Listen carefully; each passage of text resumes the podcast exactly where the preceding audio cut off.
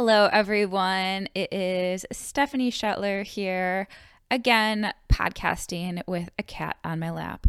I got Leo here. Hopefully, he's helping to absorb some of the echoing, so it sounds great for you guys. Anyway, today we're talking about something on the podcast that I am extremely passionate about because I struggled with it for so long. We are talking about imposter syndrome. And part of the reason why I am talking about imposter syndrome is because we're starting off a new year, 2021. And although I don't really believe in the significance of the transitions of time like that. For example, I use this planner where I put out my goals every three months. So I'm essentially refreshing, renewing every three months. But I do love the idea of like it's a new year. We have you can have so many dreams and goals. So I actually do play into that. So I wanted to talk about improving yourself. And you're going to be like, okay, well, what does that have to do with wildlife and conservation? I will get into that. But I started my Confusion to Clarity group again, and I've been interviewing people for this. And it just makes me so sad how rampant imposter syndrome is in our community, our science community, our conservation community. And today we're going to talk about that, what it is, how I overcame it, and tips that you can use that will help you. Even if you're not in this career, you will definitely find this episode helpful because this spans careers. It is it, it particularly affects women worse, although it's found in both men and women. And even if you're not really affected by this in terms of your career, I think it affects our relationship with people and communicating conservation. So I'll explain that as well, which might seem like a little obscure at this at this moment, but trust me, it will all come together. Before we begin, I have two announcements I want to make. First, I want to actually two advertisements I want to make for two different conferences. The first one is run by my friend and coach, Carla Doctor and she is hosting EmpowerCon. And this is going to be an all female event, a virtual conference meant to empower you. I am so excited. I haven't been to this, but I've worked with Carla. She's a member of a mastermind group I'm part of. And like I said, I hire as a coach, and she is just amazing. It's going to be a one day event full of amazing women speakers. And the theme is I can and I will. So this is a great conference for you to go if you need to work on imposter syndrome. It is January 9th I am definitely going. It is going to be so much fun. Carla is fantastic. We both just attended Tony Robbins Unleash the Power Within virtual um, workshop slash conference. I don't know what you call it, but it, it, was an amazing experience. And that's another reason why I'm so excited to talk to you guys about imposter syndrome and just leveling up your life. And Carla went to that with me. So there's going to be lots of dancing, lots of fun stuff. So I am super excited about that. So if you just head over to my social media at Fancy Scientist, I'm going to be tweeting about it, talking about it, and you can just find a link to join there. The next event is also by a friend of mine. She was she's a new friend to me. We met through the Marine Science Conservation Happy Hour podcast and we instantly bonded. Her name is Dr. Ashley Scarlett and she is hosting the the Mindful Conservation Conference. This is a new conference. It's happening January 4th through 9th. Ashley is a marine biologist and she just got her her teaching certification in yoga. So this is going to be practicing mindfulness for people in the conservation world as well as talking about issues. And I'm going to be kind of talking about some of the connections today, but more relevant to this conference, conservation is innately a sad issue. We're trying to protect stuff that is very really is very that is very much so being threatened with extinction it's a real thing that that could happen. I'm not talking good today, but I'm going to keep it to show you guys how real I am. But, anyways, her conference just looks really helpful because these are painful issues to deal with and it's hard to deal with. And the more that we suffer from these issues, which which I'm going to talk about today, the harder it is to get people on board with us for conservation. So we need to do some healing ourselves. It's just going to be such a great group of people. I am so excited about this conference. So I'm going as well there's some overlap with the EmpowerCon conference, but you can go to both of them. I'm going to both. Okay, so those are my announcements. Oh, and with hers, it's at absolutely smashing llc.com slash mindful dash conference. I'll also be tweeting about it and putting on social media. So you can get the links through that as well. I'll put I'll put the links for both in the show notes too.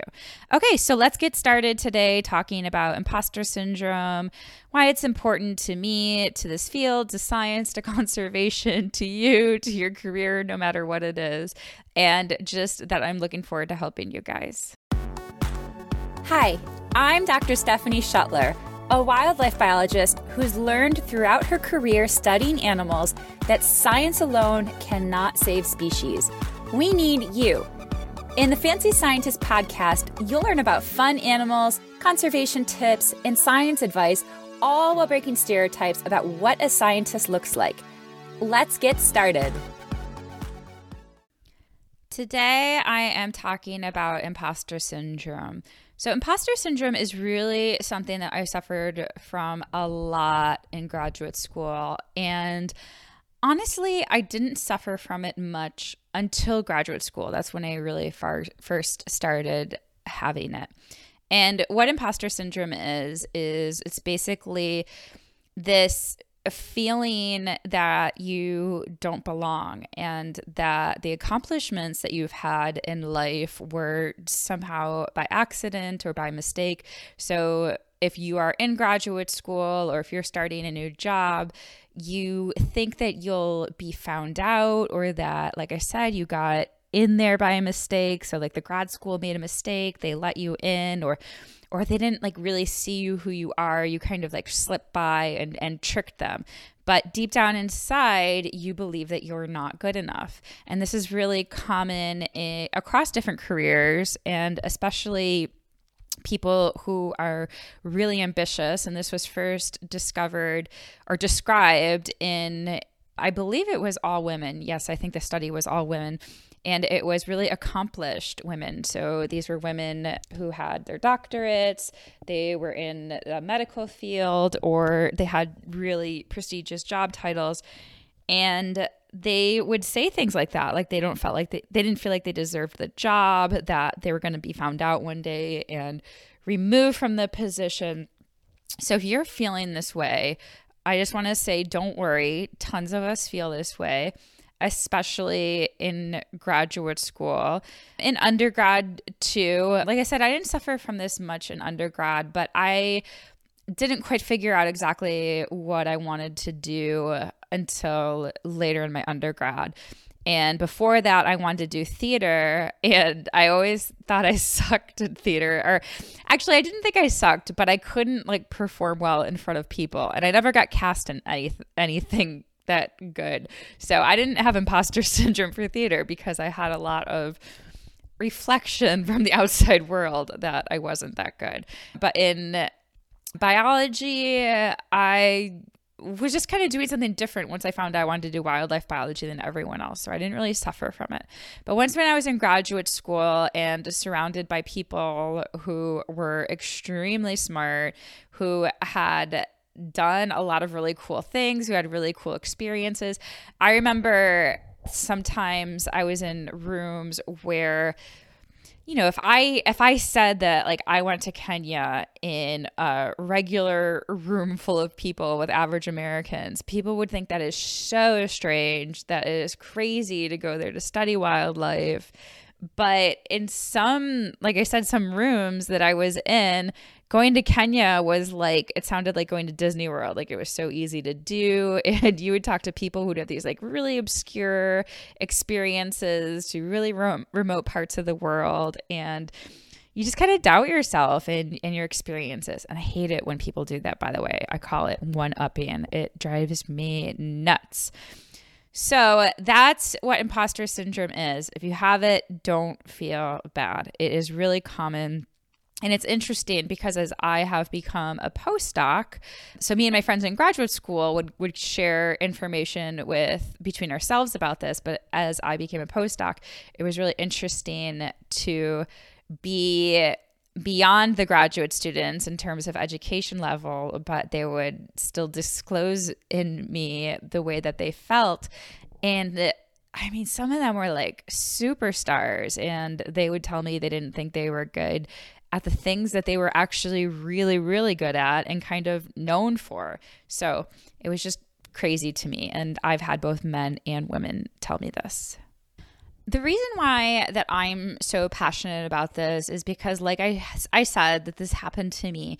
But interviewing my students, I am realizing that there are so many gifted, talented, bright students who, uh, for no reason at all, are feeling this way. And there's something in the system, there's something in graduate school or our universities or our professors that are making students feel this way.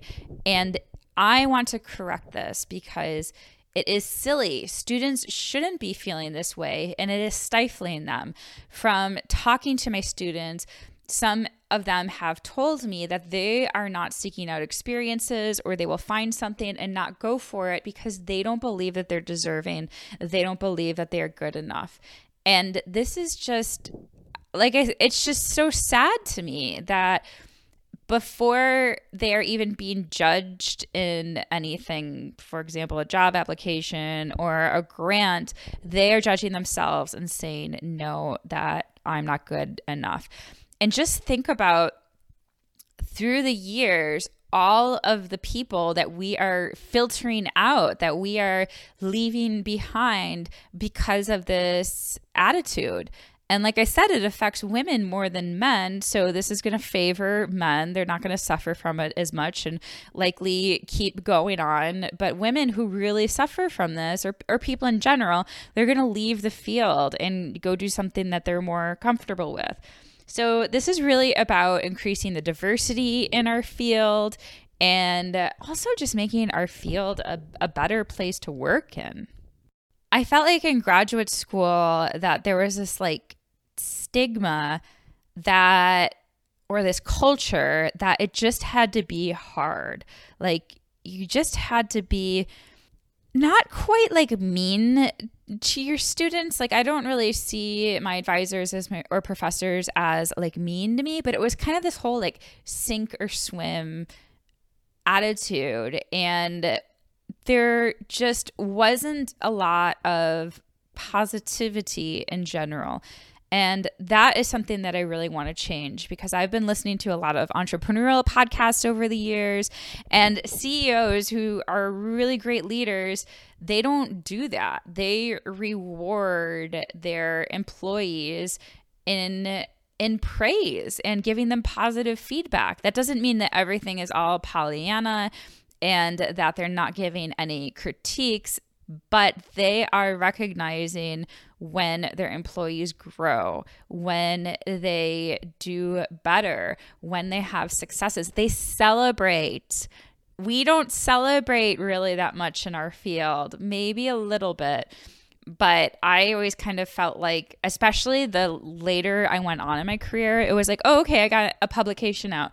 Great. Okay, let's work on the next one.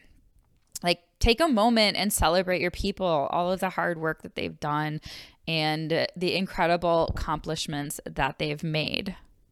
So, this is affecting science, it's affecting conservation areas in that it is reducing the diversity in our field. It's favoring one type of person, and we know it's favoring one gender. But in addition to it being worse from for us and worse on our psyche and in turn i think then we are meaner to each other i think part of this this sink or swim mentality is because this is what your advisor had to go through. And I think they're carrying that on. They're like, well, I had to go through it, so you should have to go through it too. And I don't think they're doing it intentionally or in a mean way, but it's sort of like a rite of passage. Or I've never been in a sorority, but I imagine like rush week is like like you have to go through this thing because the person ahead of you did it. And then in turn, the person getting it does it to the next person. So it's continuing on this cycle. But even beyond the consequences within our community, I think that it's making scientists negative in general. And this, of course, impacts research. This, of course, impacts science communication. This impacts conservation, which, even if you are not in this field, you should care about because we're always sort of, we have this like hardened attitude. And I think we lack compassion. I think we lack empathy. And I know a lot of people leave the field because of that. So, conservation has long been seen as this like doom and gloom science. And part of me wonders if that's because it's the the culture of research that that we have been fostering all this time. One of my friends who has her doctorate said that she was constantly told that she was too happy.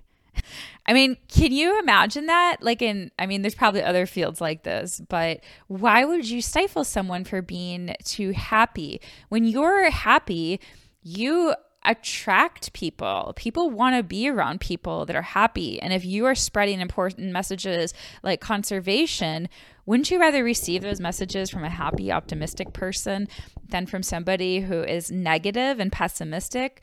I mean, why even try to conserve the world if you're negative and pessimistic? The message you are sending across in your attitude and energy is that it's going to fail, that it's not going to work, that it's not worth it. But if you're happy and optimistic, you excite people and you want to bring them along on the journey and you inspire them.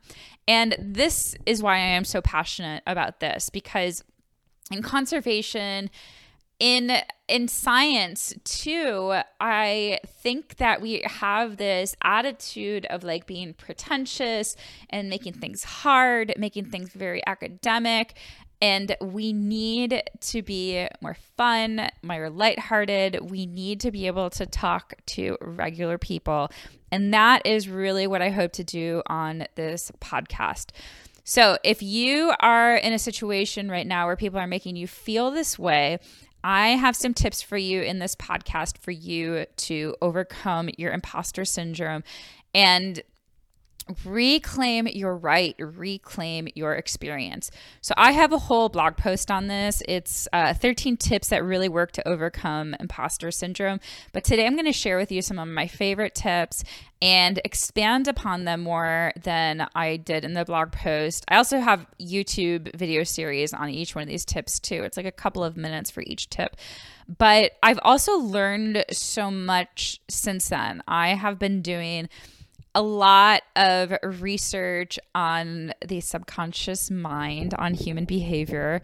I love the podcast Hidden Brain. I just finished reading this book, Predictably Irrational by Dan Ariely. I'm not sure if that's how you pronounce it. A R I E L Y. And he is a psychologist. He has his doctorate. He does research. It is such a cool book. I I really liked it a lot. But I've been super into leveling up in my life by understanding habits and subconscious thought and actively changing that. So that actually leads me into probably one of the biggest tips for helping you with imposter syndrome, and that is to change your thoughts. I learned a couple of years ago that your thoughts lead to your emotions. Now, this may sound stupid, but I kind of walked around thinking, I just feel these emotions and they're just going to happen and that I can't really control them. They just kind of like happen to me. But no, it's the other way around. Your thoughts control your emotions. So once you decide to train yourself to to choose the thoughts that make you feel good, that make you feel better about yourself, then you get into the habit of saying those thoughts to yourself and then you feel better about yourself. That's a whole idea with trying to do that. Now it's a, it sounds really easy, but it is not that easy to do and it takes some time because all of these thoughts that we have are mostly subconscious. They've been embedded into us for as really as long as you've been living. You've been you've been absorbing information since then. So however your family talked that's likely the thoughts that you're going to have. And unless you actively notice them and challenge them you're not going to change your thoughts. And the things that we tell ourselves a lot of time are opinions. They're not fact. So if you make a mistake, how often do you tell yourself, oh my God, I'm so stupid. I can't believe I made that mistake? That is an opinion. I can make a mistake, and you might say, oh, that's okay. You didn't mean to make a mistake. Everyone makes mistakes. That's much more of an objective thought that we tell ourselves. So pay attention to how you're coloring your thoughts. What are you saying to yourself? And if you're telling yourself you're stupid, that's a lie. So why not tell yourself a thought, if it's a lie, a better lie? Why don't you tell yourself you're the smartest person in the room, whether that's true or not? It'll make you feel better about yourself. And you have to work at this so that you eventually believe it. If you go for the opposite of that, if you go to that extreme, you're you, you internally will probably reject it quite honestly. That's what happened to me first when I changed my thoughts. So it's much better to start off more gradual. So if you're constantly telling yourself you're stupid, switching to something like I made a mistake, people make mistakes, that's okay that is something that you are much more likely to accept. But I make the analogy between our thoughts of it's it's these neural networks that are essentially running them in your brain and you're the things that you repeat to yourselves your habits they're they're automatic. So many of our habits we we just do without thinking. If you think about like driving a car we're not consciously thinking about you know pushing the button putting your foot on the brake the gas. You just you're just doing it. And sometimes when you drive a car time passes and you're like like you didn't even realize you were driving. You just arrive at the location and you're just like oh i'm here that's that's definitely happened to me many times. So so many of these thoughts, so many of these behaviors, they're habits. So we have to work on changing those habits and that takes active work because those neural networks that contain those thoughts, they're really well developed. And the ones that are are forming the new thoughts that you want to have and make those habits, they're going to be really weak. So, anytime you're having moments of weaknesses or you don't want to work on it, you're going to go back to those old neural networks, those old thoughts, those old habits. And it really, like I said, it takes a lot of time, it takes a lot of work. But when you do it, it is so much better. Your life is so, so much better. I know because I've been there.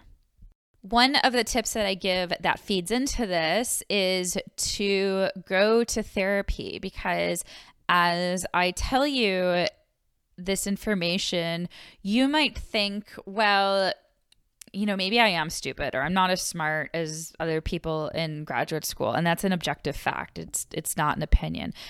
You might need somebody to help you see the data, to see the information more objectively. And that's what a therapist will help you do.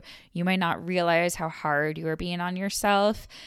They might be able to point out the ways that other people are feeling or other or, or unfair ways that people are treating you. I went to therapy all throughout graduate school, mostly because honestly, it was free. We had free counselors and I just figured it'd be a great to have somebody to talk through because graduate school is a hard thing. And I did have some real life events that I, I hardcore needed a therapist for. My mom passed away when no after I graduated, but she had terminal cancer for a very long time for 9 years.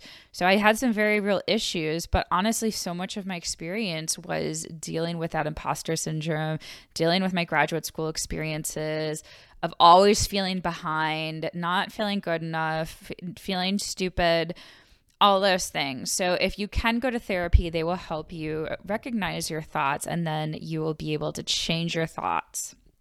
Another thing that really helped me that was my therapist's suggestion is that graduate school is my experience and it's your experience and that you signed up to do that.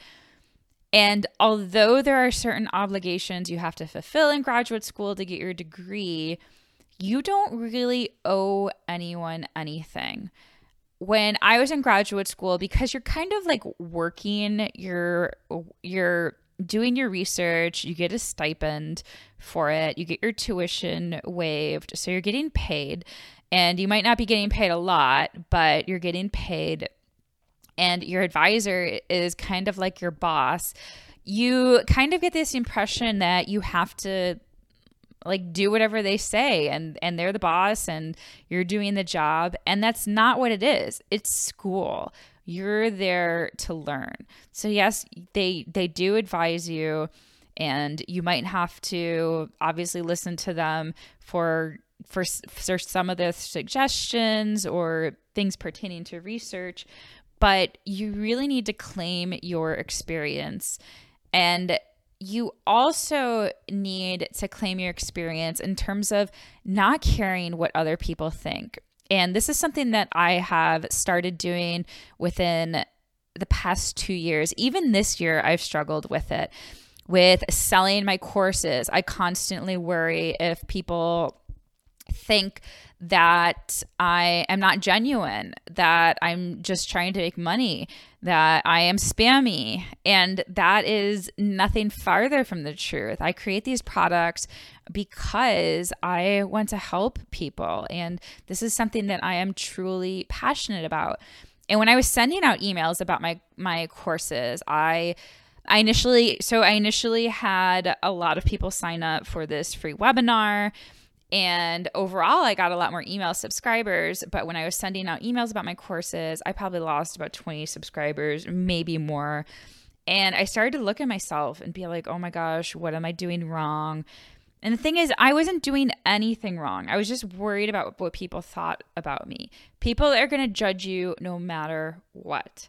Think about the most famous people in the world, the people that you think are the most awesome people in the world. Oprah Winfrey. I love her.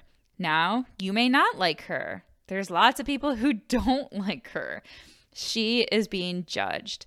Everyone is being judged. So people are going to judge you no matter what you do. So you might as well do the stuff that you want to do.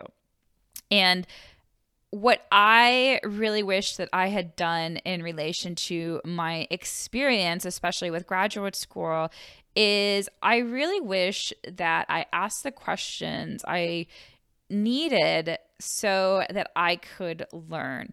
In my classes, I was so afraid of people thinking that I was stupid and therefore didn't belong there. My imposter syndrome was acting up. That if I didn't understand something, I didn't ask questions about it. And I specifically remember this one moment. I never took statistics in undergraduate. And in this class, the professor said, everyone here probably knows what linear regression is, right? And if you want me to go over it, I can right now. So let me know if you want me to go over it. And of course, I was scared to raise my hand. I didn't know what it was. But after he just went on saying that everyone here knows what it is, I didn't want to be like, well, actually, I'm the one who doesn't know what it is. Like, look at me. I'm this oddball out here. I'm behind. But now I don't care.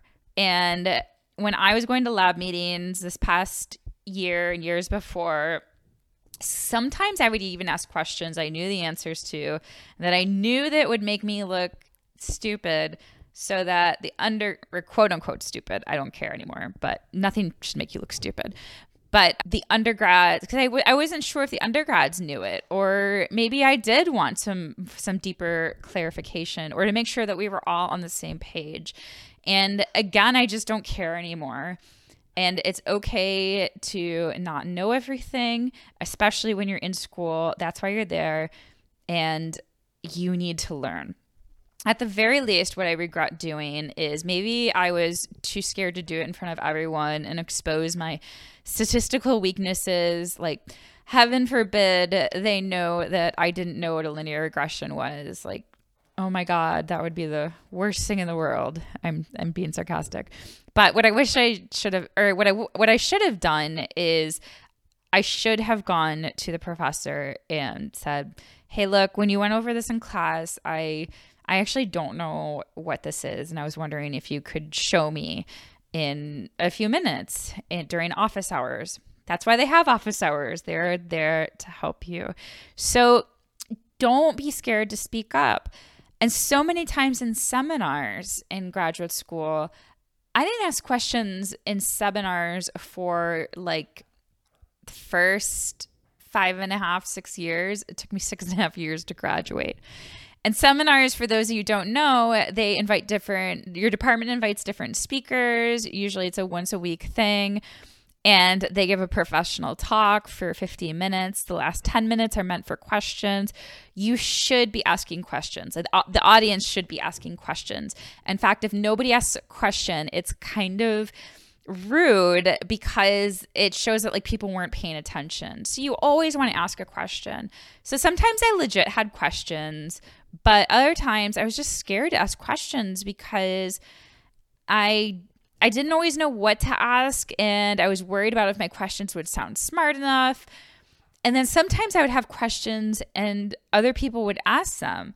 And I'm like, oh, I can't believe they asked that question because I thought like they should have known the answer to that. So I was really relieved to hear that not, not, not everyone knew the answers to these questions. So again, don't be afraid to look stupid. Who cares? Sometimes maybe they went over the question you asked. It's a 15 minute seminar. You're you don't have to get everything. It's okay. Don't worry about it. The next one I still struggle with. I'm working on it all the time. And part of that struggle is because it's something wired into us we are always looking for what is wrong. And that has an evolutionary advantage because before we became so modernized, when we had to deal with more real deadly threats like like predators on the landscape or or running out of food or bad weather we always had to be like searching for what was wrong but nowadays, I mean, I understand people are suffering with COVID and stuff like that. So I'm not trying to say that real threats don't exist. They they do. But if you're thinking about what you're feared, uh, what you're afraid of in a regular day, maybe you're scared of giving a public talk or like I was asking a question in public. That's not a real threat. We're not going to die of asking a question. So by choosing to focus on what's wrong, you're making yourself feel worse. So now I try to focus on what's right. And this is where gratitude comes in because for so long I've heard about like Oprah having a gratitude journal and I would write down like three things I was grateful for. But the key that I was missing to really understand its effectiveness it didn't work for me when I was doing that and I kept on dropping it. But what you really need to do is focus on that gratitude. So feel that gratitude. And what I do now every morning is Tony Robbins priming exercise. And that has several minutes of feeling gratitude. So you think of three different things but you feel the gratitude for those things and you relive those moments. You think of three different memories that you're really grateful for, you're really happy about. And when you think about those things, it puts a smile on your face. And when you're smiling, when you're thinking about things that you like, that make you feel good about yourself, that make you feel good about life, you are not feeling bad. You can't feel good and bad at the same time. You can't feel grateful and scared and worried at the same time. So that's really what gratitude is all about and looking for the positives. So, what I tell people to do who suffer from imposter syndrome is look for the evidence that they belong, that, that a mistake wasn't made. So, for graduate school, look at your advisor. Your advisor believes in you, they uh, are continuing to have you as a student when students take their qualifying exams or comprehensive exams, a lot of them say they're not ready, but the professor wouldn't let them if they weren't ready. So look for that evidence. Another example is I was with somebody who was giving a talk. I think it was her first talk or, or one of her first talks. And she was so worried about giving this talk at a conference. And I was trying to make her look more objectively at the situation and she just didn't feel good enough. She felt like there would be other experts in the room and we were in another country. So she felt that there would be people from that country in the room being like, oh my god i can't believe this person's presenting on my country my and this is this is stuff that i know stuff about and they're going to be thinking bad things about me and i was like just just hold up like so first of all there's so many different ways to think about that if er, my experience working internationally is that people are excited to have you present research on their country. I feel like they have a sense of pride. They're excited that people are working in their country, that they're working on the species that live there. So for that one, I there's there's definitely another way to look at it. But I was like, "Well, why did you present at this conference if you're so scared?" And she's like, "Well, my advisor said I should." And I was like, well, there's your evidence right there. And I knew her advisor. I knew he was a tough scientist. He was a good scientist. So if she was doing crappy work, there's no way in hell he would let her present let alone suggest that he she presents. So it was all his idea. So I was like, if he believes in you, if he wants you to share this research, that means that you're doing amazing job. So just stop doubting yourself because he believes in you. You need to believe in you. And he has a PhD. He has decades of experience in this field. So he is willing to showcase you by by having you go to this conference and present your research. So that's what you should go off of that that your that your research and you're doing such a great job because of that evidence. So look for that evidence in your life. The last tip I want to share with you is to visualize your future self. So this sounds crazy pants. I know it does, but it's not as crazy as it sounds. And lots of people do it who are not crazy. And those people are athletes. I actually remember when I was in high school, we had a new coach, and he told us to do this. He told us before we go to sleep, I was on the swim team and he told us to visualize ourselves swimming and winning the race that we were in before we went to sleep. So, athletes do this all the time. And why does this work and how does this work? Well, again, it has to deal with your subconscious. And your subconscious really is your ability or it helps you it's it the way that this works is that it helps you believe it to be true. So you might be thinking like okay if i imagine things like i know that's not true. But if you vividly imagine things you can trick yourself into believing it's true Sorry about my doggy barking in the background. I record this podcast, as you know, with a cat in my lap, and there's dogs in my house. So if they bark, I just go with it, whatever but you can make yourself believe that things that are not true are true. So, for example, dreaming. When you dream, it is so vividly believable. And frequently we wake up, we think that it really happened to us. And of course, it was a dream. Or if I were to describe, imagine you had a lemon, imagine you were holding it in your hand, you brought it up to your mouth you smelled it, you tasted it. I bet you could feel that sensation of sourness. And there's obviously no lemon in your hand. Or if I were to describe chocolate chip cookies baking in the oven, or even I don't even have to describe it, I could just say it and you could imagine what it smells like and start to feel that goodness. So this is the idea that we use with visualizing our future self. It helps us believe that we are that already. So, this belief makes it more plausible that it will happen.